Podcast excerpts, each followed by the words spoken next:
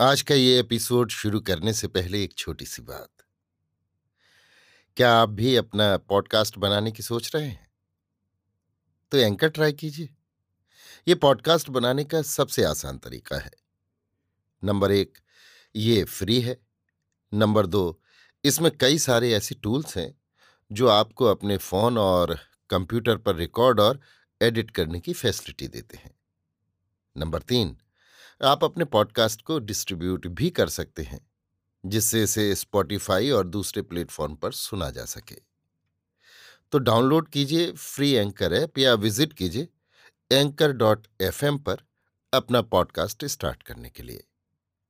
ये तो थी एक छोटी सी जानकारी, और अब शुरू करते हैं एपिसोड का सिलसिला। तो आज के एपिसोड में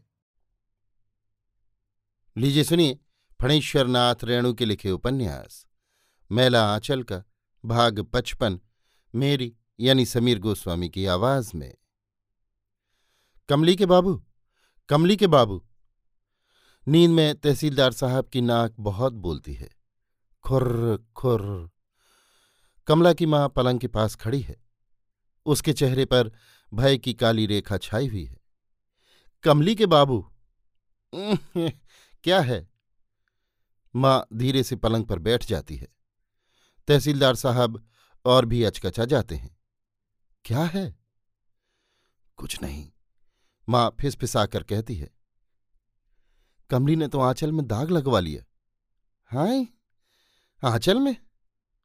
तहसीलदार साहब को लगा कि कमली के कपड़े में आग लग गई है। कमली जल रही है। हाँ, चार महीना। तहसीलदार साहब और माँ दोनों एक ही साथ लंबी सांस छोड़ते हैं। हे भगवान, अब क्या होगा? समझो, कैसे पता चला? मुझे तो पिछले महीने में ही थोड़ा संदेह हुआ था। आज पूछने लगी तो चुपचाप टुकुर टुकुर मुँह देखने लगी। डॉक्टर ने तो खूब इलाज किया। अब मुँह पर कालिख जो लगी है, इसको कौन छुड़ावेगा? तहसीलदार साहब का मुँह सूख जाता है। आँखों के आगे भयावने दृश्य एक एक कर आते जाते हैं। उनके मुँह में कालिख पुती हुई है और सभी लोग ताली बजाकर हंस रहे हैं। पीछे पीछे दौड़ रहे हैं। मैं पहले ही कहती थी, इतना हेल मेल अच्छा नहीं। आग और फूस एक साथ कब तक रहें? और तुम्हारी दुलारी पर तो मानो जादू कर दिया है डॉक्टर ने। अभी भी कह रही है, डॉक्टर ने कहा है क्या कहा है डॉक्टर ने? तहसीलदार साहब तिनके का सहारा ढूंढ रहे हैं। साफ़ साफ़ कहाँ कहती है कुछ? कहती है कि डॉक्टर ने कहा है जो होगा मंगल होगा। मंगल? हम्म, मंगल। पाजी सुहर नमक हराम कुत्ते का बच्चा साला। अब गले में रस्सी का फंदा लगाकर मरो कमली की माँ। क्या करोगी? लेकिन मैं शपथ खाकर कह सकती हूँ मेरी बेटी का इसमें कोई दुख नहीं। माँ रो पड़ती है। कमली का कोई कसूर नहीं। डॉक्टर ने फुसलाकर उसका सत्यानाश किया है। कमली भी अपने बिछावन पर जगी हुई है। आज उसे बार बार डॉक्टर की याद आती है। डॉक्टर का हंसना, बोलना, रूठना, झगड़ना मीठी मीठी बातें करना और बाहों में जकड़कर उसकी आँखें भर भर आती हैं। लेकिन डॉक्टर ने कहा है, जो होगा मंगलमय होगा। यदि डॉक्टर को दामुल हौज हो जाए तब? दामुल हौज यानी काला पानी। माँ रोती क्यों थी? महाभारत में कुंती देवयानी अहल्या द्रौपदी कौन ऐसी है जिसको? डॉक्टर ने कहा है, हम दोनों को कोई अलग नहीं कर सकता। डॉक्टर ने क्या कहा है? तहसीलदार साहब सुबह सुबह चाय पीते समय पूछते हैं। पूछो कमली से साफ़ साफ़ डॉक्टर ने क्या कहा है? कहती है, डॉक्टर कहता था, हम लोगों को कोई अलग नहीं कर सकता। माँ धीरे धीरे इधर उधर देख कर कहती है, सो तो समझा, तहसीलदार साहब का चेहरा फिर बुझ सा जाता है। लेकिन सवाल है कि वो तो जेल में है। अब क्या सजा होती है सो कौन जाने? फिर मरद की बात का क्या ठिकाना? कमली के पास उसकी कोई चिट्ठी पत्री है? तहसीलदार साहब कानूनची आदमी है। कागज़ पर आपके हाथ का का भी लिखा रहे तो उससे वो सारी दस्तावेज़ ऐसी बना दे कि पटना का इस पाठ भी नहीं पहचान पाए कि असली है या जाली। स्पाट यानी विशेषज्ञ। चिट्ठी पत्री यदि होगी भी तो वो देगी नहीं। वो कह रही थी कि हमको गोदाम घर में बंद रखो। लोग तो जानते ही हैं कि कमली बीमार है। तब तक डॉक्टर आ जाएगा। लड़की की बातें सुनकर कलेजा थिर नहीं रहता। कहती थी, माँ अपराध के लिए आखिर कोई सजा तो मिलनी ही चाहिए। हमको घर में ही जेहल दे दो। इस, इस, तहसीलदार साहब का भी दिल कसक उठता है। कमली की माँ मेरी बेटी अब मेरे सामने नहीं आवेगी। क्यों? एक बार उससे बात करना चाहता हूँ। तुम क्या कहती हो? उफ कमली के चेहरे पर दिनों दिन तेज आता जा रहा है। मुखमंडल चमक रहा है लेकिन आज उसकी निगाहें नीची हैं।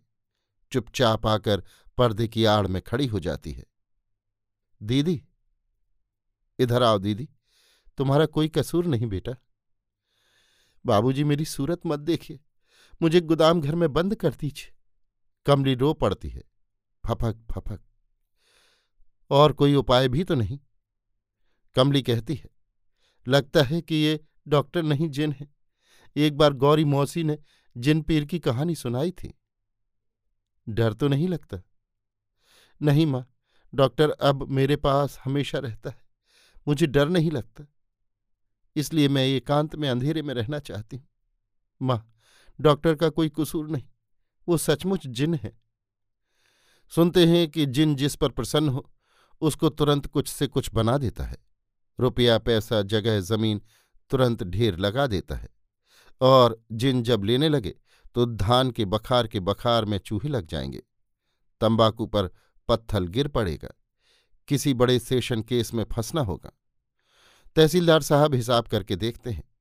डॉक्टर जब से उस परिवार में घुला मिला है, रोज अलाय बलाय की आमदनी होती ही रहती है।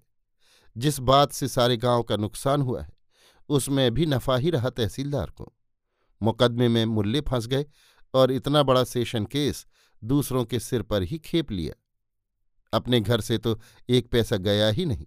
ऊपर से पाँच हज़ार के करीब फ़ायदा ही हुआ। खेलावन रामकृपाल सिंह वगैरह की ज़मीन मिली सो मुफ़्त में ही। कमला ठीक कहती है, डॉक्टर जिन है। कमली ने एक सप्ताह बहुत मज़े में काट दिया। कुछ किताबें पढ़ने को मांगी हैं। विश्ववृक्ष, इंदिरा, राजसिंह आनंद मठ देवदास, श्रीकांत, रंगभूमि, गोदान और हरिमोहन बाबू की कन्यादान। बस, अभी इतना ही। डॉक्टर साहब की अलमारी में है किताबें। हाँ हाँ निकलवाइए, प्यारू से कहिएगा। गोदाम घर की ऊपर वाली खिड़कियों से चाँद झांकता है, शरद की चांदनी। चाँद बादलों में छिप जाता है। माँ दुर्गा के आने की सूचना मिल गई है। इस बार देवी किस चीज़ पर चढ़कर आवेंगी, बाबा से लिखकर पूछना होगा। ज़रूर हाथी पर आई होंगी। जिस बार हाथी पर आती है, माँ। अभी आप सुन रहे थे फणीश्वरनाथ रेणु के लिखे उपन्यास, मेला आंचल का भाग पचपन, मेरी यानी समीर गोस्वामी की आवाज़ में।